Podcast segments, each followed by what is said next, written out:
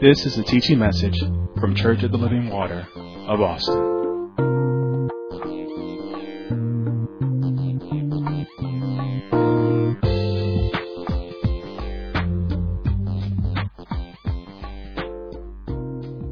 Turn in your in your Bibles to Ephesians. We're going to start with uh, with actually Ephesians um, chapter four, and then we're going to jump over to Ephesians chapter six. And as I said before, I'm continuing the. Uh, I'm, on assignment. I'm on purpose to continue this teaching on spiritual warfare, and my portion of the teaching is is putting on the armor of God. And so many people have, uh, have, have alluded to the armor of God. We, we've talked about it. We've talked about the Holy Spirit and the work of the Holy Spirit in the believer. We've talked about the various elements of the armor and how, how the Holy Spirit is expressed in the life of the believer. And so my, my assignment is to really dig into that. And so uh, the first thing that I want to do is just to, you know, really clarify who's the armor for. Who is the armor for? And as I said in, in my preamble, that that this teaching is, is for believers. That the armor is for believers. That this is not something that's a, a self help, uh, a life improvement, live the best life that you can live teaching. That in fact, that when we're talking about these scriptures, they're not going to help you unless you are a believer, unless you have held on to, placed your trust, placed your hope in the redemptive work of Jesus Christ in the Holy Spirit that He has placed inside of you. That the armor is for believers. And so when we talk about armor, you know, we talk about believers. On, on my way to, uh, to, to service tonight, you know, again, I said that before. When, when you're thinking about a message, everything that you come across speaks to you about that message. And you know, one of the songs that just happens to come up on my playlist is, is because I don't have that many. Is uh, that, that song by by the gentleman "You Covered Me." and it talks about how how he covers he covers us. And when I, t- when, I, when I thought about the armor, about putting on the armor, I was like, well, well, God, you know, when I think about coverings, I'm just so thankful. I'm so grateful for that, that, that first covering. Your grace and your mercy that was extended towards me.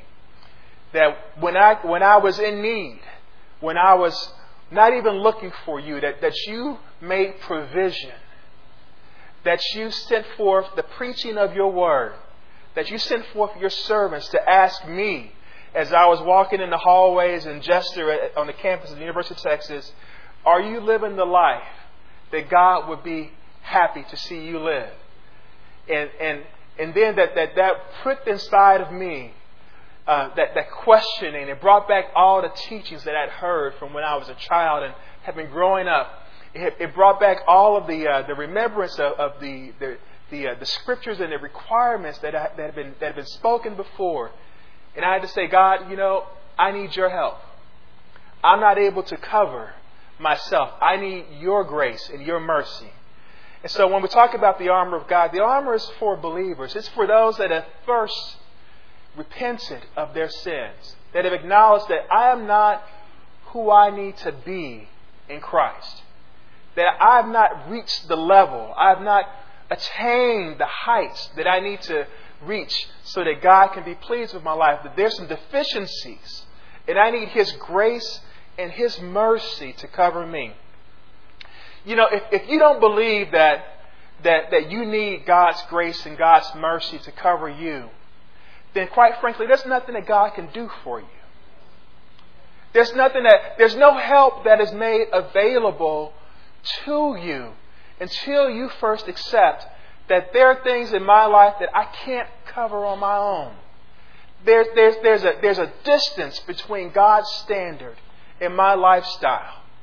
That there's a separation between me and the Lord if you think everything is all right, if you think that you can get your life together and then and then present yourself to the Lord, then you're you're so far gone that this teaching is not going to be able to benefit you. But but if you if you are those that have believed, if you first believed, if you first believed that you were not worthy, but that He alone is worthy, that He alone is sovereign, and that He sent His Son to live a sinless life to die a sacrificial death so that you could be raised in righteousness by His Spirit, that you could be baptized into His body, then this message, the armor is for you.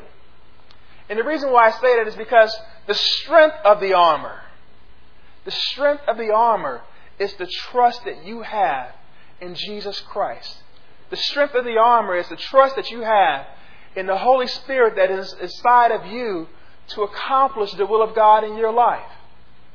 The armor has no strength, it has no, no might, no power, no efficacy in your life outside of the gospel. You know, a lot, a lot of the times in the, um, you know, in, in, the old church, they, they, there would be a lot of emotionalism. There would be a lot of um, sound and fury. And some people actually believe that, that just the sounds, just the emotions, just the working of the nerves, that that was enough. That was enough to, to hold back the evil one. That was enough to bring us to a point of deliverance. That was enough to, to, to bring about peace. But, but that, that, that, it's, never, it's never in the sound, it's never in the fury, it's never in the emotional. It's in the trust and the belief in that bedrock foundation of Jesus Christ. He is the cornerstone that all is built on. And so the armor, who is the armor for? The armor is for believers. It's that, it's that those that have taken on that first covering, we're saying, press in. God has more for you. God has more for you. You know, it's only shiftless mankind that, that brings life into this world and refuses to support their children. It's only, it's only evil mankind that will, that will label a woman and bring forth a child and not be, not sacrifice their life to see that that child is provided for and cared for all the days of their life. God is not like that. He's brought us into a new life. He has brought us into a new life. And He is not going to leave us with just that new life. He's, he's, he is there to equip to prepare us to stand, to withstand, to endure all the way until the end, until we stand in His presence. Don't, don't think that God is, is like unto a man that would, that would leave you out there to sink or to swim. But no, God, God, is, God is a God of provision. God is a God of provision. And if He's provided anything, He has provided us with the ability to stand, with the ability to walk in what He's called us to walk in. So, what are we talking about? Who, who is the armor for? The armor is for believers. You know, the armor that you wear, it indicates where your allegiance is. It, it says which team you're on. The armor, it indicates who you protect and who protects you. It indicates who you fight for and who fights for you. You know, when I was a kid and much younger, I would get involved in these pickup games. And, you know, I, I know they show it on TV. People are always in shirts and skins, but we were always screaming. Nobody took off their shirts. It was, you know, you just you just knew who was on your team. You ran either you ran with your crew or you ran with some people that, that, that you knew or you, you, you quickly got to know who was on your team. Or at least that was the idea. You know, one of the things that that um, that we like to do in our neighborhood, especially if um, if, if one of our the members from our crew was on the other team, is that they would mess with the people's heads and, and not actually let them know whose team they were on. It's kind of like if uh, if you're playing basketball and, and, and you're supposed to be defending, you're supposed to be defending the basket, but instead of defending the basket, you come out to the to the side and says, "Pass me the ball, pass me the ball," as though that's the team that you're on. And the person that had the ball wasn't, if they weren't sharp, it worked more times than not. They would actually pass you the ball. and you were not on their team. You were not on their team. It happens sometimes in, um, in, football where uh, a safety will be covering someone. And then all of a sudden, because of the, the mix up and the, the, the bodies, the, the safety will, will position themselves as though they are the receiver. And the quarterback will throw the ball to them, a perfect spiral, tight, right there. Interception. Because they didn't know whose team they were on. They, they didn't know what side they represented. Your armor indicates who you fight for, who fights for you. In Exodus chapter 17, it talks about how Moses had sent Joshua out to, to fight against Amalek. And he raised up his rod in the air. And as long as the, the rod of God was raised in the air, um, the, the children of Israel prevailed. But then when the, when the rod was lowered, Amalek would prevail. And so because, because Moses' arms grew weary, um, Aaron and I forget the other the other gentleman, they they they they they they, they came uh, to his sides and they they they helped his arms, they lifted his arms up, and they even put rocks and boulders. And, and from that, the, the name of Jehovah is revealed to us. It's Jehovah Nissi. It's the Lord, our, our, our banner. It's our, our standard, our, our flag. You know, a lot of times in, in, in warfare, the enemy and the, uh, and the um, uh, combatants, they, they don't actually know that there's, there's, there's so much confusion, there's so much turmoil that no one actually knows who's friend and who's foe. And so the only way that you could know is if there's a if there's a standard that's being upheld, if there's a, a banner that's being held up, if there's a, a flag that's being upheld. And so that's what we're talking about when we're talking about the armor lets you know who you fight for and who fights for you. You know, the armor lets you know that even though I may not know you personally, that I may not have run with you since way back, that because you embrace the same God that I embrace, that we're not enemies, that we're not opposed. The apostles had a, an argument, they had a, a contention with Jesus because there were some other disciples that were going around and they were actually saying the same things that Jesus was saying. They were, they were, they were teaching repentance. They were saying that, that, that, that, that there was, that, that we needed, that the people needed to cleanse themselves. And the disciples were like, well, those, those guys, they're not running with us. They're not on our team. And Jesus says that if they're not against us, they're for us. If they're not against us, they're for us. And so when we talk about the armor of God, the armor helps you to know whose side you're on. And it helps you to identify those people that are on your side so that you're not involved in a friendly fire incident. What's that mean? So that you're not going around sniping other people, other believers, over trivial, in vain matters. That you're not sniping other people because they have a country twang to their worship service. Because the, their beat doesn't match your beat. Because they don't have a horn section. Instead, they got a harp. And you set yourself at odds against those people. The armor lets you know whose side you're on, who you fight for. It also lets you know who fights for you. That if we are under the armor of God, that He is our protector, that He is our strength, that He is our source. Go to Ephesians chapter 4.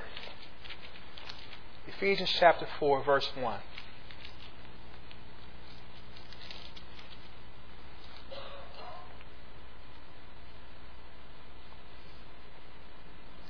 It says, I therefore, the prisoner of the Lord, beseech you that ye walk worthy of the vocation wherewith ye, have, ye are called, with all lowliness and meekness, with long suffering, forbearing one another in love. Amen. We spent a lot of time going over these scriptures in our classes.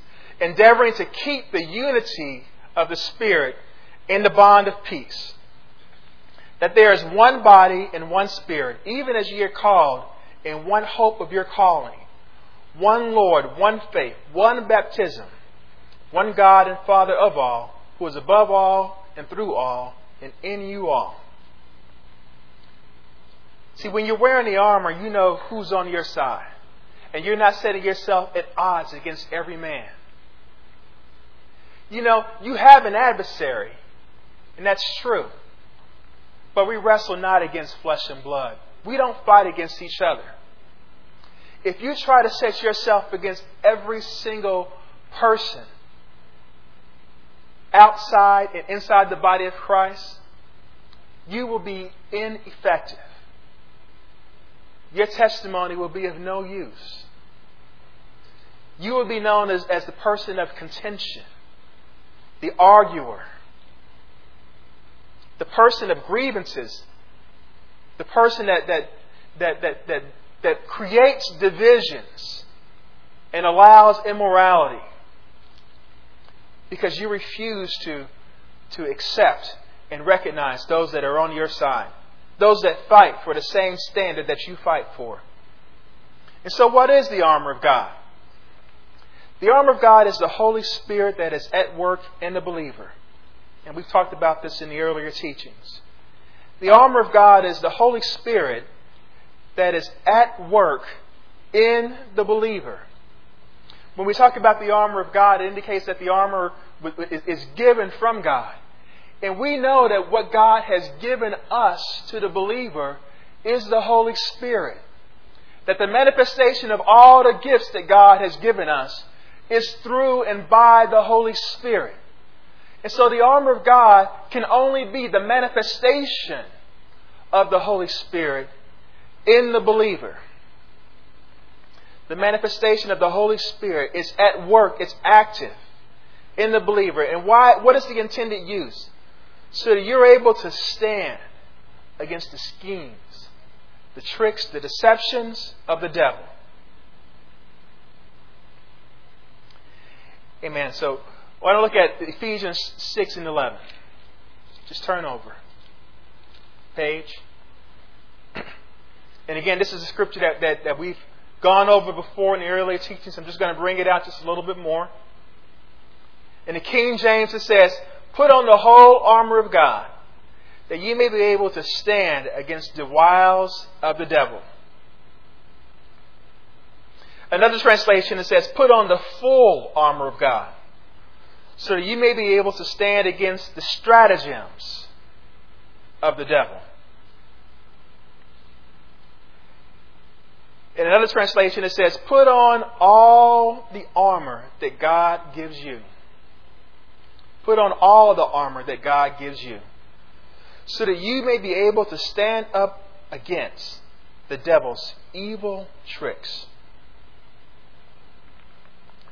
So, we talk about the armor that God has given you, you have to understand the armor is both effective and it's necessary.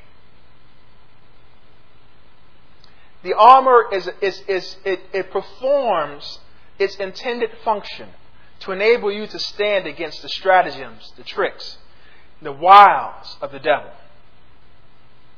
It's necessary also. It's not optional. In fact, putting on all the armor is required. You can't just put on parts of it. And you can't pick and choose what you want to put on. You can't decide that I want to, I want to have the, the salvation of the mind, but I don't want to walk in truth. I don't want to guard my heart with righteousness. I don't want to have the, the Word of God inside of me as a sword. All of the armor is necessary, and all of it is effective to do what it was called to do. Go to James chapter 1.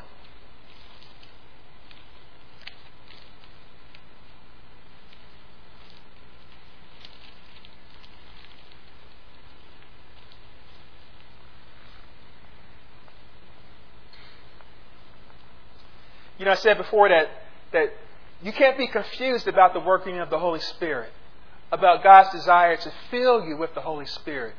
All of the armor is necessary. You can't say, Well, I've been saved by grace. That God is going to cause me to stand in the last day. I believed on Jesus Christ. I received Jesus as my Lord and Savior. And then say, I'm not going to be filled with the Holy Spirit. Now, all of the armor is necessary. All that God has called you to receive is necessary. You know, in times past, salvation was made available to, to uh, the historical biblical figures according to the revelation that they had received. But in this present time, in this day, where you are right, if you can hear my voice, God has called all men everywhere to repent. And He's called us to receive the Holy Spirit. You know, in the past, it may have been, uh, you know, where, where all that Abraham needed to know was that God was going to increase his seed, that he was going to bring forth a Messiah through him. It may have been where, where, where, where all that, that, that Noah needed to know was to be faithful and to remain inside of the ark that God, that, that, that God had, had brought him to. But now, we are left without excuse. Everything that God has for us, everything that has been declared unto us, we have to receive.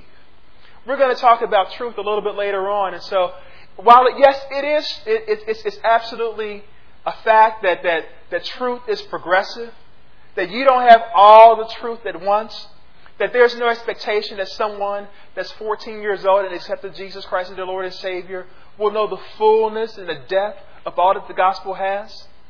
But it's also true that, that, that truth is progressive, that it builds on what's already been revealed, and that it does not contradict, it does not set aside.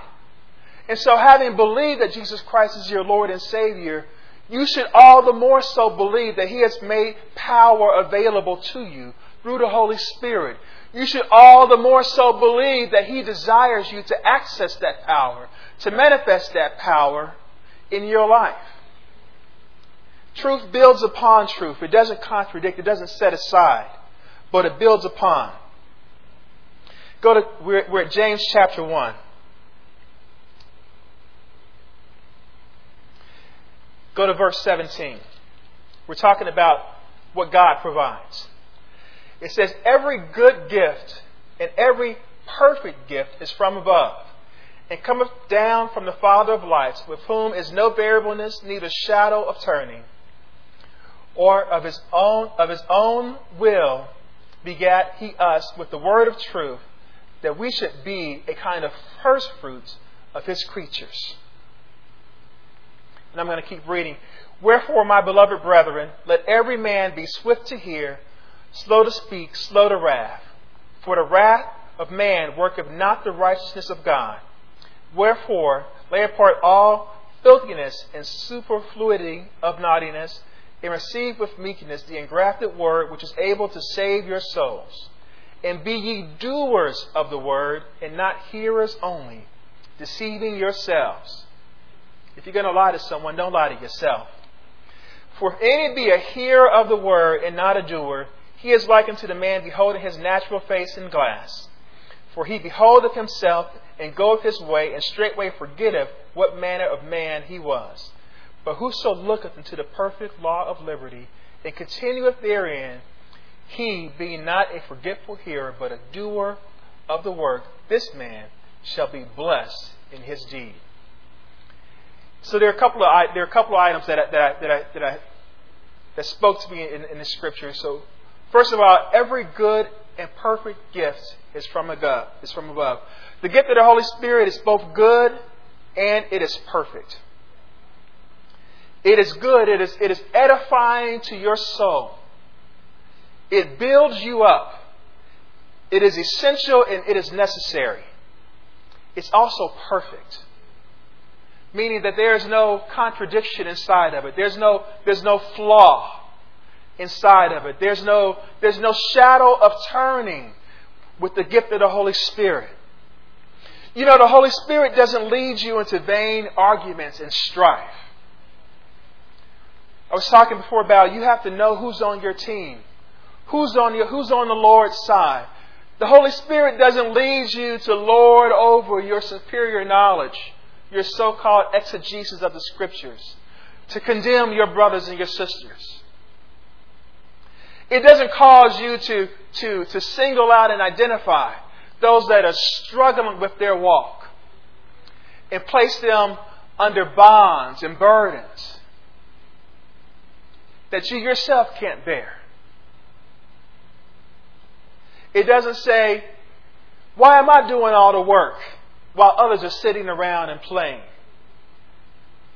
It doesn't say, Why is this required of me to sacrifice and to give? And others are at ease, and others are, are, are not doing their part. Lord, make them get up and work as I'm working. You know, the Holy Spirit, it doesn't lead to vain arguments and strife.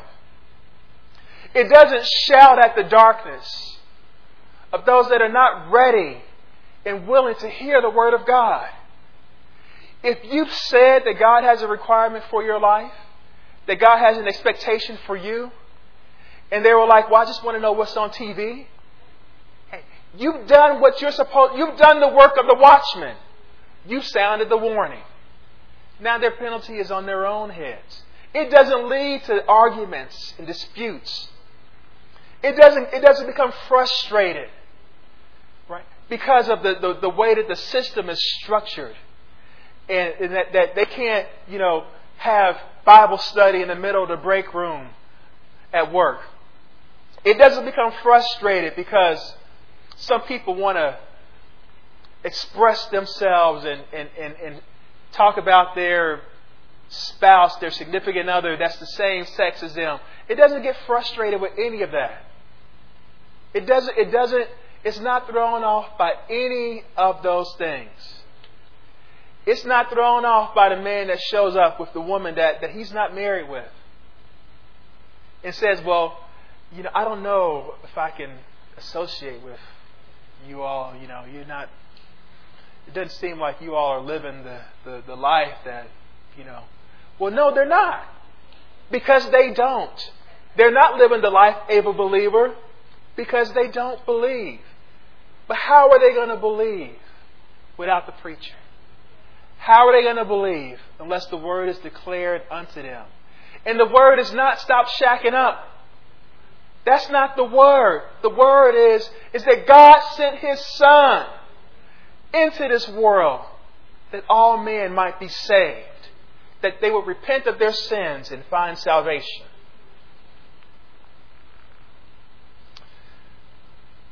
So the Holy Spirit is perfect. It doesn't lead you into vain arguments. It doesn't lead you into strife. It says that we are his first we are a type of first fruits. We are his children. We are those that have placed our trust in the finished work of Jesus Christ. We're those that have been made alive by the Holy Spirit. We were once dead in our trespasses and sins, but we have been made alive by the Holy Spirit. We have been quickened. We've been allowed to move. You know, there's no, there's no room for, for, for pride. There's no room for loftiness.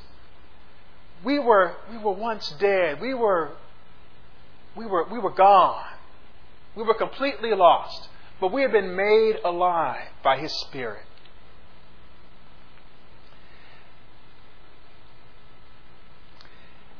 Those that He has given the Holy Spirit, we have to allow the Holy Spirit to work in our lives.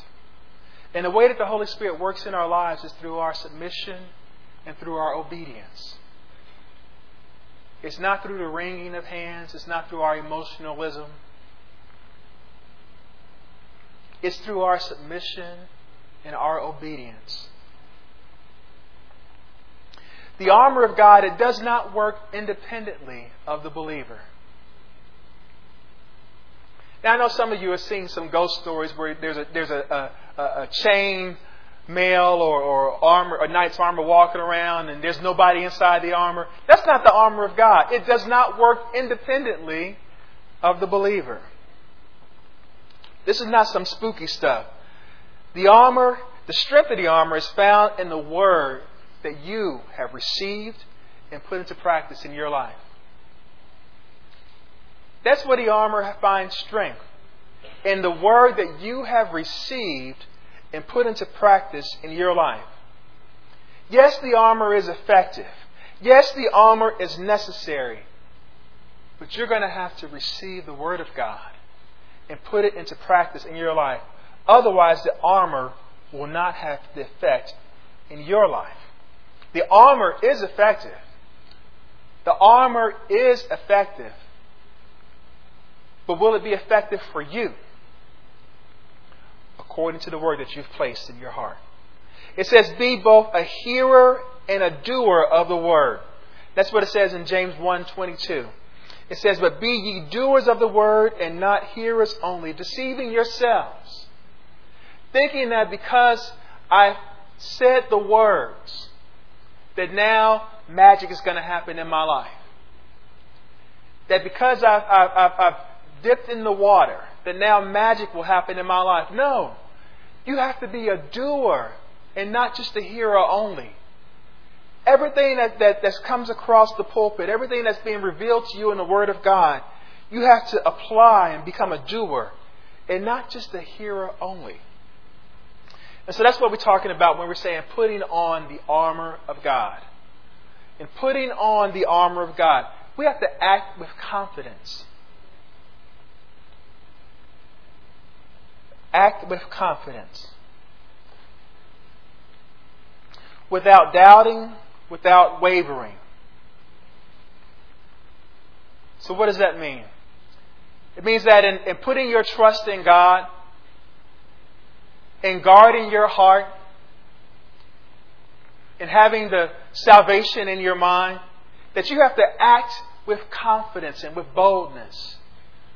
Not, not with timidity, but with boldness and with power. You have to act as though that anything that God has asked you to do, that you can do. What if you believe that everything that God has asked of you, that it could be accomplished? That there's no way that you could fail. That there's no way that you could fail. Everything that God has, at, that has called you to do, that He has tasked you to do, that it would be accomplished.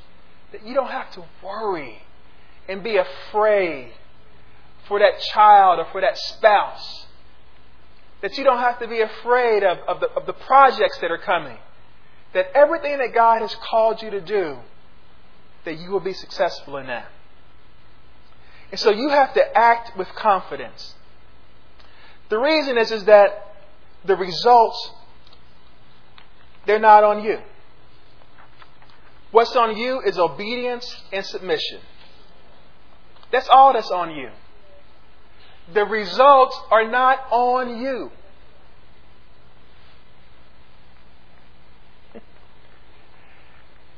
If, you could build the church in your own strength, it would already be built.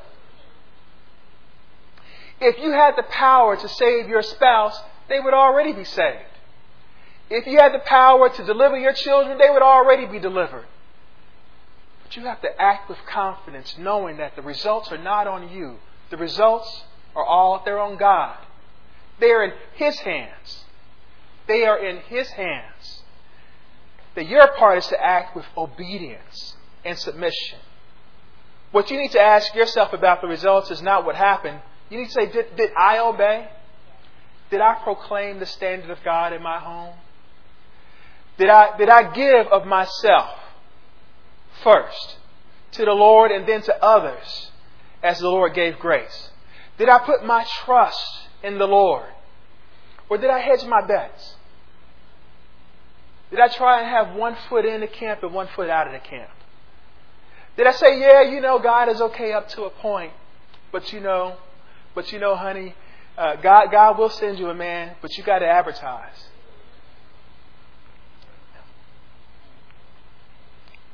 No. no. Did I obey? Did I put my trust? Did I put all of my trust in the Lord? That's what you have to ask yourself. And what happens is that is that we, we tend to to go between these extremes. One is that we want to do it all ourselves. And we say, God, you know, we're just going to have you as our co pilot. You know, we're gonna we're gonna say that you did it, but we I, I know I know it was all about, it was all me. Hundred percent failure. Otherwise, we have what's called a passive mind. Because we're so overwhelmed by what God has called us to do. It's so big. It's so wonderful. It's so magnificent. There's no way that we could do it on our own. There's no, I can't, you know, my credit score is just not that good. What, what, he's called, what he's called us to do, what he's called us to do, one person cannot do in and of themselves. I mean, I, I, love that, and, and, and, it's true that, that if, if you see a need and you want to write a check, then that's fine. God bless you. But what God has called us to do as collectively, one person can't do. And you will become frustrated. You will lose heart. You will faint if you try to put what God has called all of us to do on one person. Because it's just not possible. The passive mind, it's inactive. It's non active. It doesn't participate and it's not involved. It says, I'm tired of these people fussing at me and yelling at me and telling me all these things that I know is true about how I need to live my life for the Lord, how I need to get my life right it, it, it tries to, to pretend as though the warfare does not exist. It pretends as though that there is no struggle. And what it leads to, it leads to carnality. It leads to a defeated life. It leads to a defeated walk that is not a witness to the power of a risen Savior. Don't, don't deceive yourselves into believing that by avoidance that you can get out of your trials. Don't, don't deceive yourself into thinking that by not being confrontational that you can get out of your trials. You know, I said before that the Holy Spirit doesn't lead us to argue. It doesn't lead us into vain arguments. But confrontations, that's something different. Holding up a standard, that's different.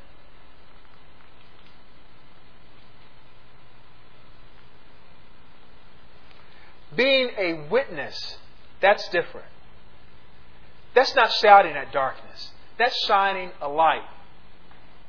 Say, this this is possible through Christ Jesus.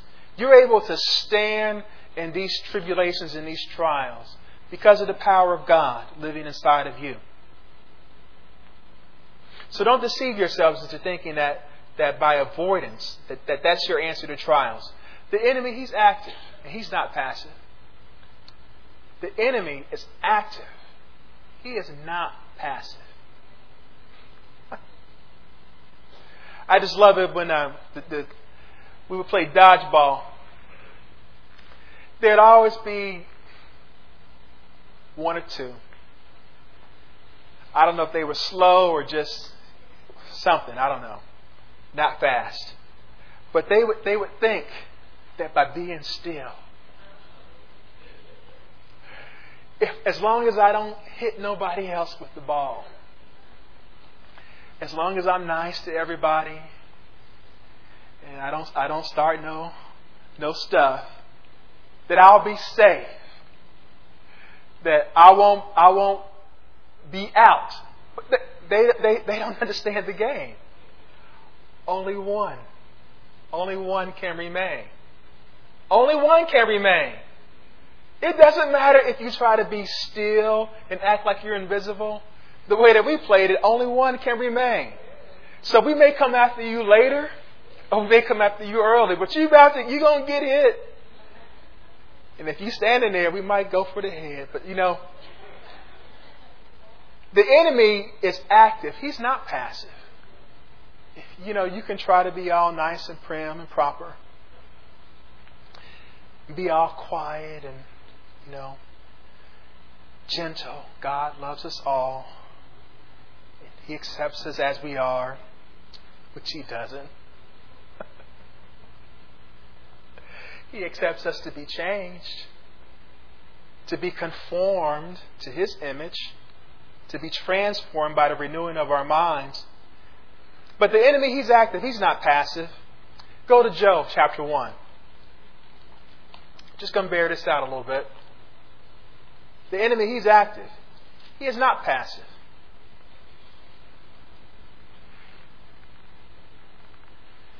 You think you don't need to tell your, your niece and nephew that are visiting you for the summer about the goodness of the Lord? The enemy is active.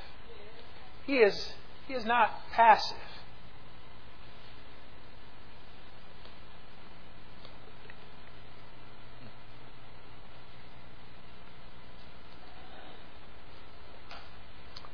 Job chapter 1, verse 7. It says, this, this is, um, you know, verse 6. Now there was a day when the sons of God came to present themselves before the Lord.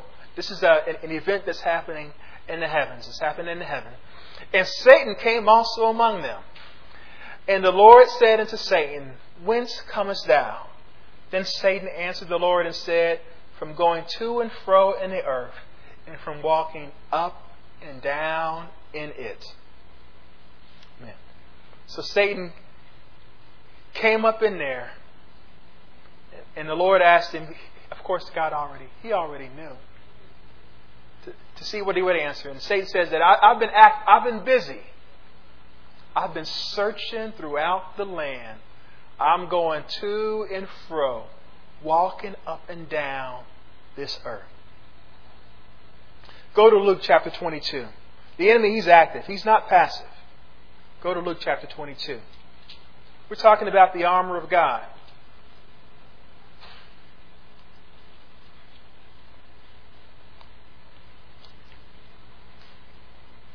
Talking about the armor of God. Luke chapter 22.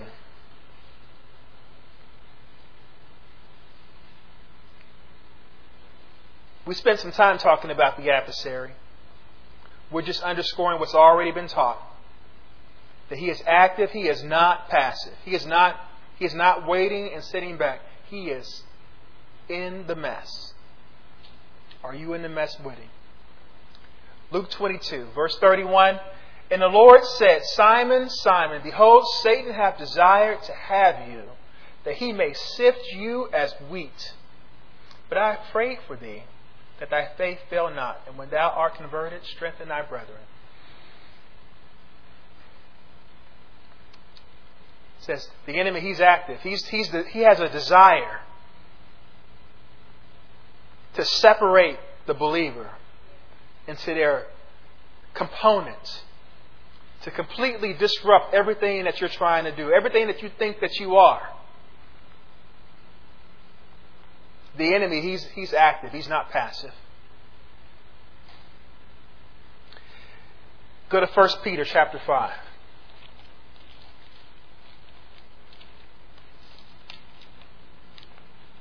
1 Peter chapter 5.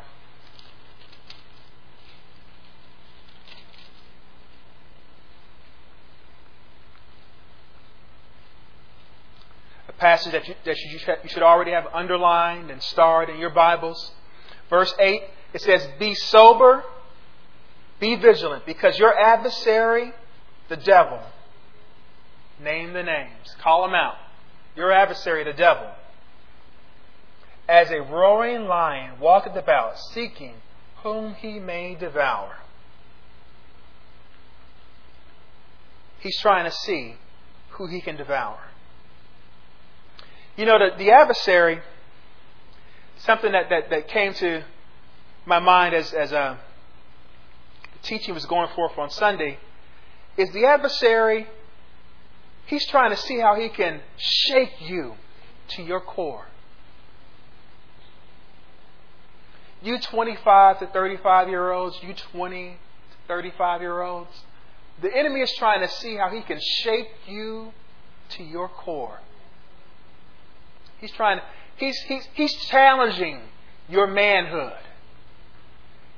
He's challenging your womanhood, who you think you are as a man of God, as a woman of God. He's, he's, he's putting that to the test to see if he can shake you to your core.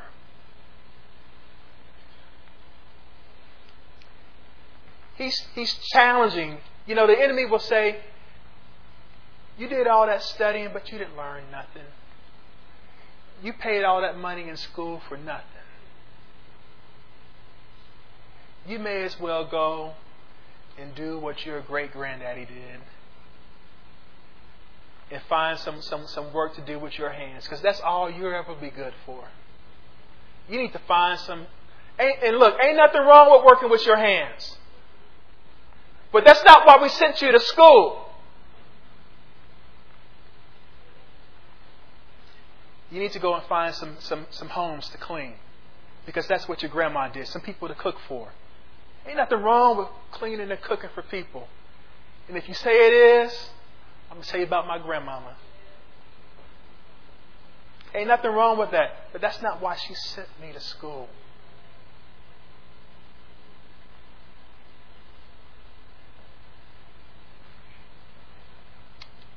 He'll try and shape you in your marriage, your young marriage. Say, it's just not the way it was before. It's not as exciting as it was before. It's not as spicy as it was before. I remember when, when, when we dated and he was my boyfriend or, or I was his girlfriend and, and it just seemed like there were always surprises and spontaneity. Now everything is just so routine. You know, we get up, we go to work, we come home, we eat. The, the enemy is trying to shake you. He's trying to shake you to your core. It's just about the kids now. There's no time for me. It's just about the housework now. You think you, just, you think you only married me because you wanted a maid. You just married me because you wanted a sugar daddy. It, he's trying, the enemy is trying to shake you at your core. He's going to challenge you in every area of your life. This is why you need the armor of God. Everything that you thought you were, everything you thought that God had established in you, the enemy is trying to shake that. He wants to see what can come loose. He wants to see where you can turn back. You know, now you're standing, but he wants you just to move your foot back. Let's see where where can I get them to back back up just a little bit. You know what? We don't have to go to church. We, let's, let's let's go see a movie, you and me. It'll be our own special day. Why? You know, we'll, we'll just take this one Sunday off.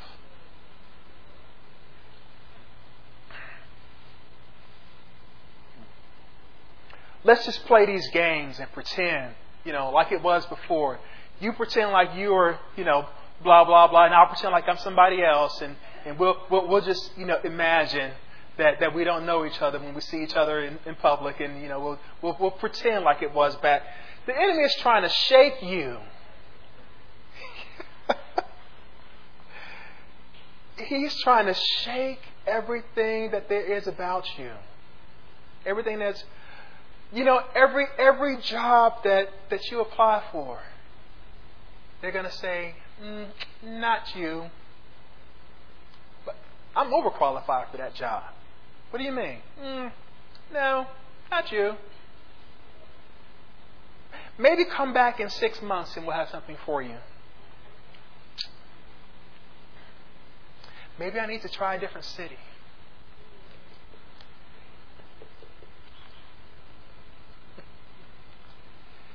Maybe I need to be more flexible with what I can give. You know, it's it's okay if I if I travel seventy five percent of the time. You know, that's I, I'm, I'm young. It, it's, it's, I can work that out. You know, it's flexible. I'm just getting started. I gotta, you gotta make these sacrifices when you're young, so that you can have something to build on when you're, when you're. He's trying to shape you. He's trying to shake you. He's trying to shake you. You know, I remember when I was coming out of school, and I was being challenged in terms of where I would live and what I would do, who I would serve. And it was so easy because I was doing some things that were manual, I was doing some things that were menial. And it was, it was so easy to say, well, this is just where I'm going to be at. And I, I'll just make myself a free agent. And maybe I won't even stay with the thing that I studied. But then, you know, God sends his workers. There was this, this, this person that came up to me and they said, well, you know what?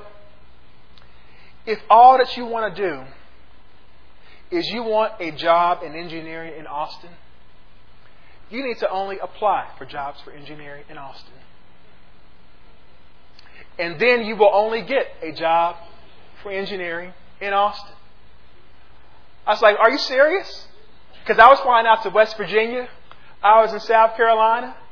I was going all over the. I was like, Well, you know, hey, if you'll fly me out there, I'll interview and say, you know what, if you if if you truly believe that God has a work for you in this city, then apply for jobs in this city. Hey, that's so easy. That's so easy. That's so easy.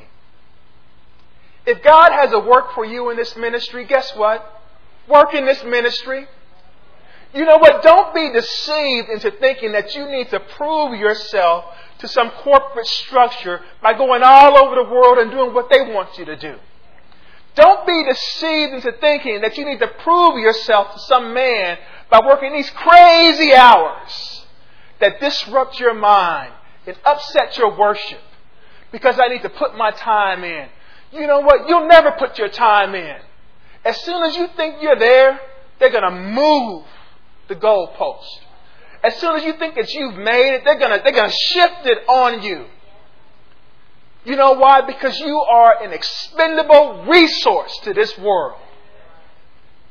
They have no care for you. When I studied for my master's in business, we learned that capitalism does not care if you live or die. And the enemy is seeking to sift you like the wheat. He's trying to break you up into your component parts. He's active. He's not passive.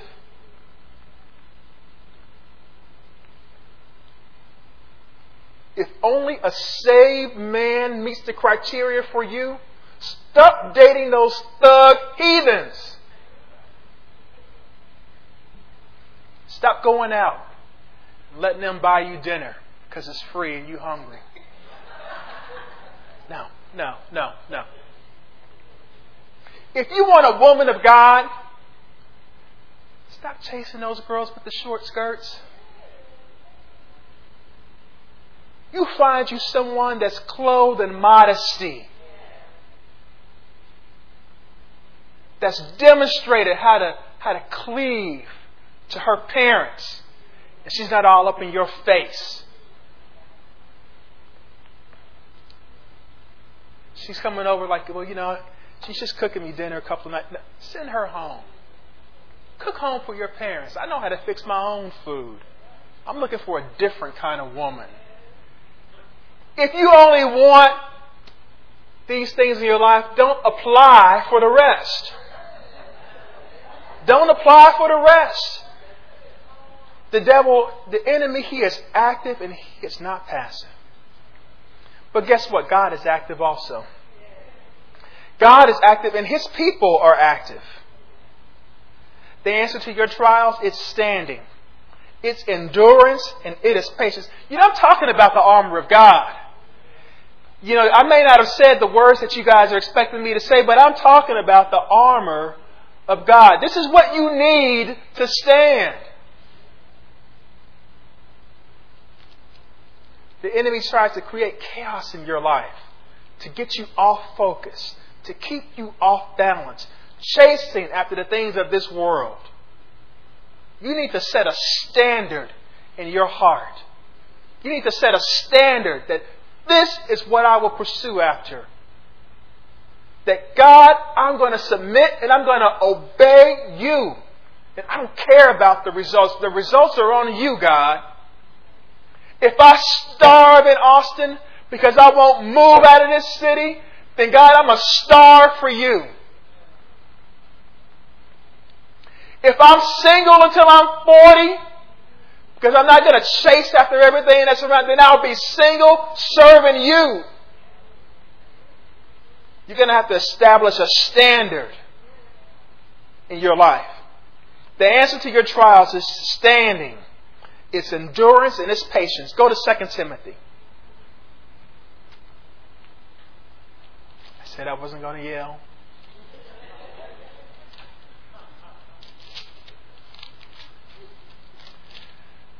Couldn't keep it to myself. Couldn't keep it to myself. 2 Timothy chapter 3.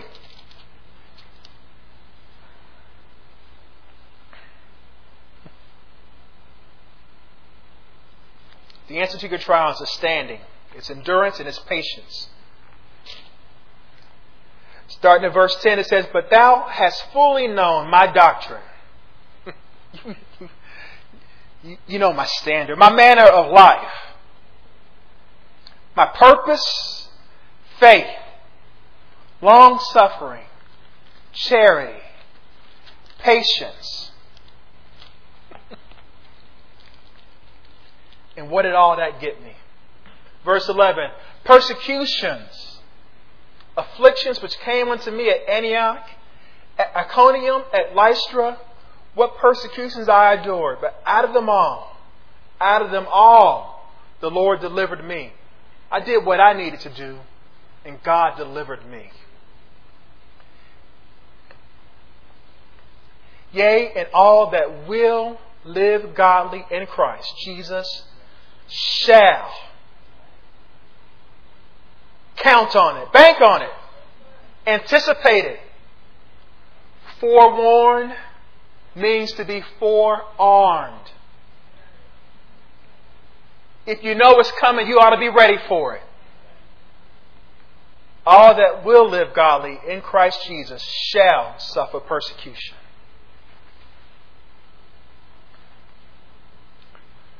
Talking about the armor of God. Let's just read it. I want to make sure I at least read it before we leave tonight. Go to Ephesians chapter 6. Another passage that should be underlined and bolded and starred in your Bibles. Verse 14. It says, Stand therefore, having your loins girt about with truth, and having on the breastplate of righteousness, and your feet shod with the preparation of the gospel of peace. Above all, taking the shield of faith wherewith ye shall be able to quench all the fiery darts of the wicked, and take the helmet of salvation and the sword of the Spirit, which is the Word of God, praying with all prayer and supplication in the Spirit, and watching thereunto with all perseverance and supplication for all saints. You know what I love about this armor? Those last three words for all saints. The armor is for you.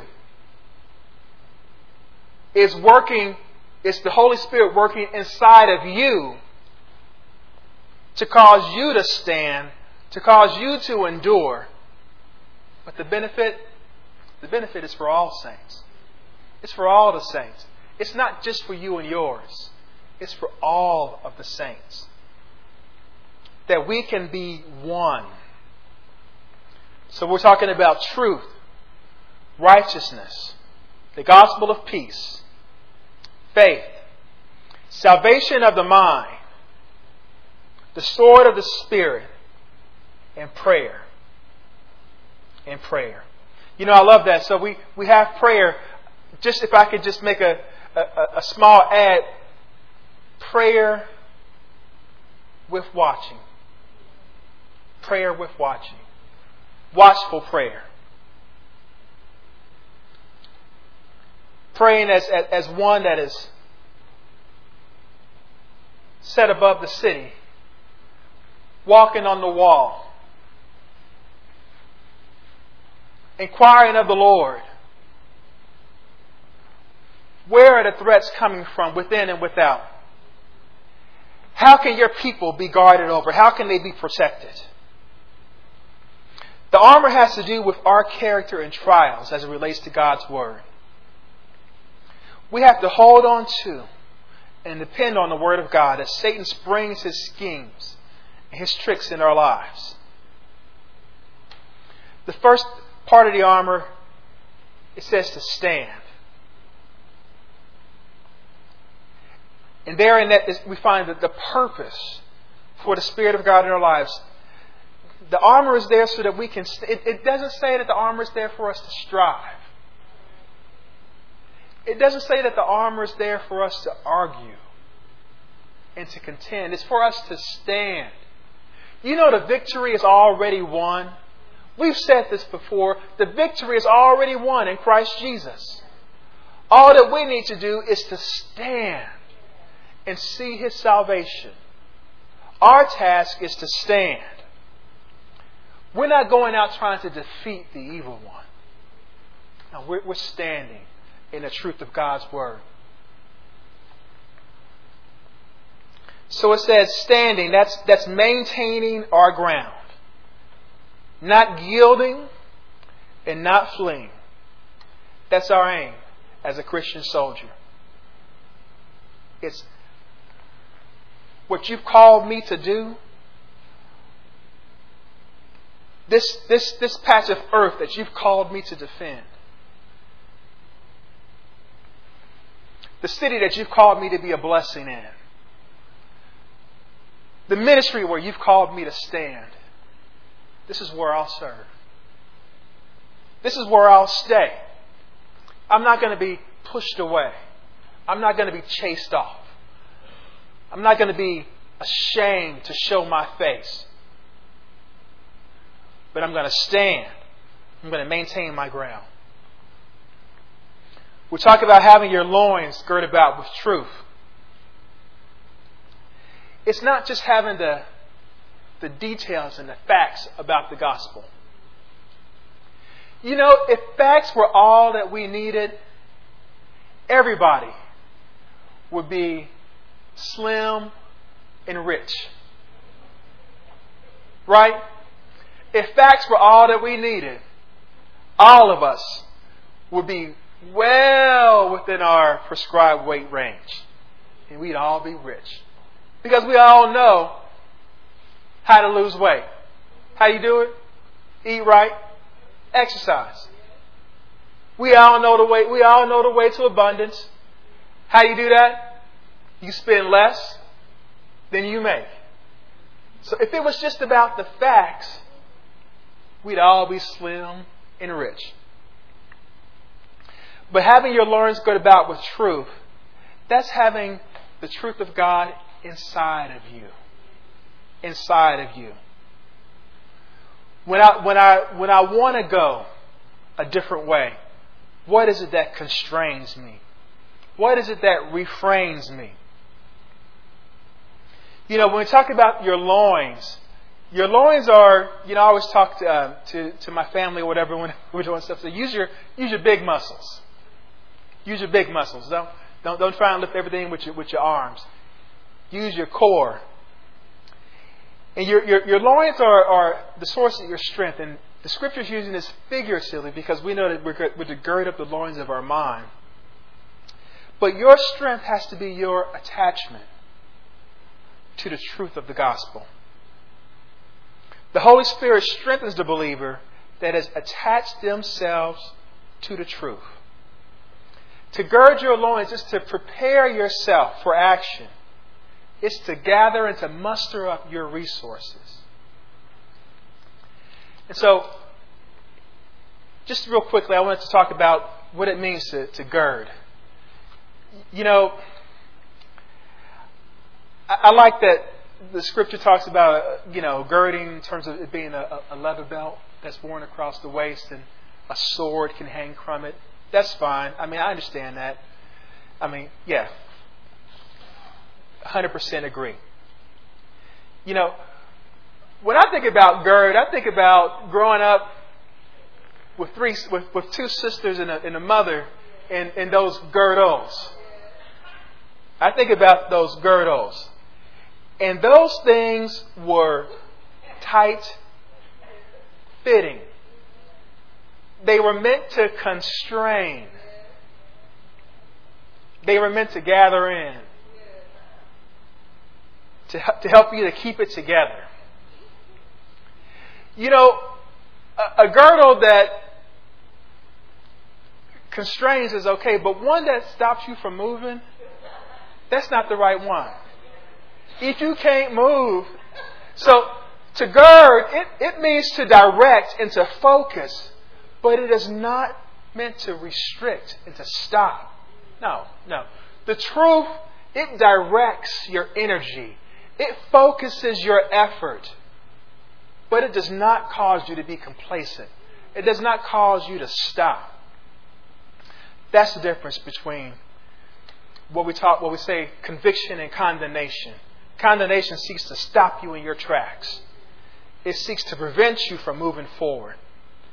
That's what is meant by, by you applying discipline to your life versus you imposing your discipline on other people's lives. When you apply discipline to your life, you focus your efforts, you direct your attentions. But when you impose your discipline on other people's lives, you seek to stop them. You're like, I'm gonna, I'm gonna make you do what I want you to do. No. So gird, gird your loins with truth. That means prepare yourself for action.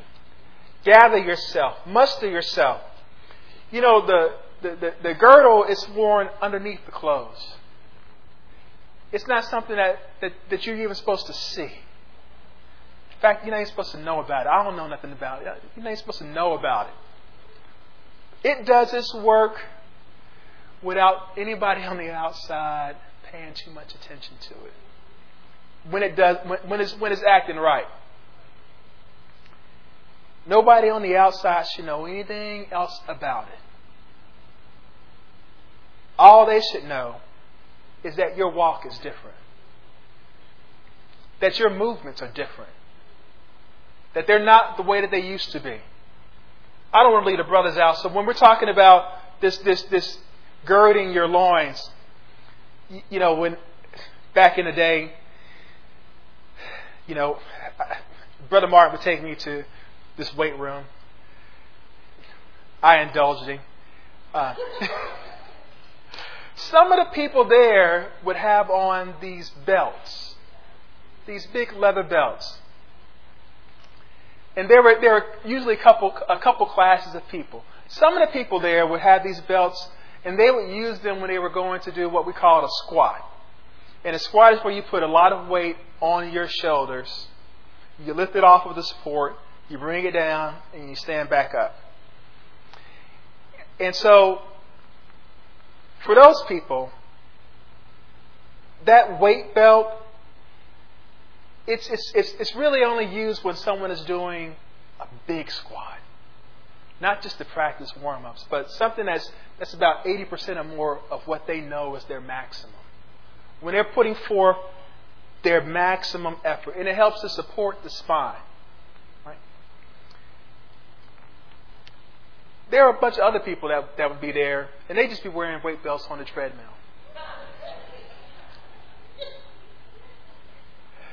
They were not they were not using that weight belt. They were just wearing it because they could wear it, just to just to have the, the, the look, I guess. That, that's, that's, that's what it is when we try to take the truth of God and beat people upside the head with it.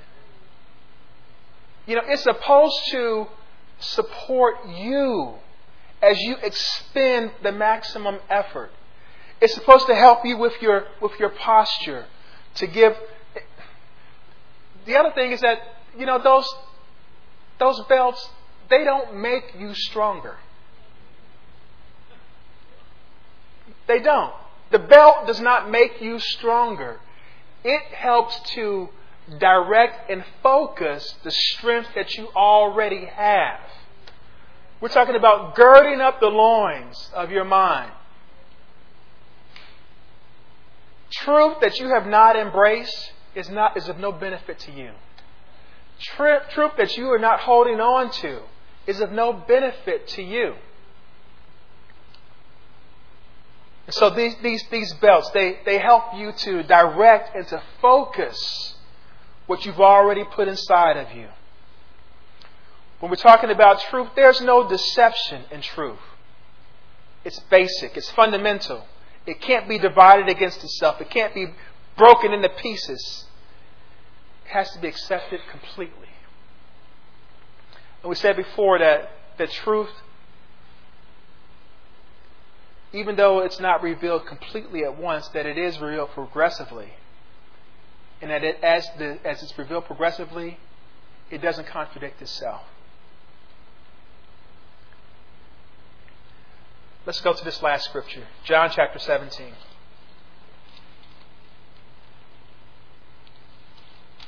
We're talking about the armor of the Lord.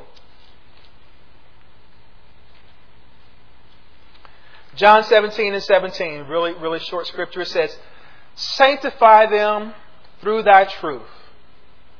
Thy word is truth. Sanctify them through thy truth. Thy word is truth. The strength of the believer is found in the truth of God's word. It's the truth that you have received and put into action. Amen. We're talking about the armor of God. That's just a small, a small component of it. This is what the Holy Spirit is trying to do inside of you. It's trying to build on what's already there. It's trying to build on what you've already placed inside of you. Because there's more that you're able to do than what you even think you can do. You can you can lift. You haven't even you haven't even you haven't even tried yet. Gird up your loins. Get ready. Get ready for action. Amen? Amen. Stand to your feet.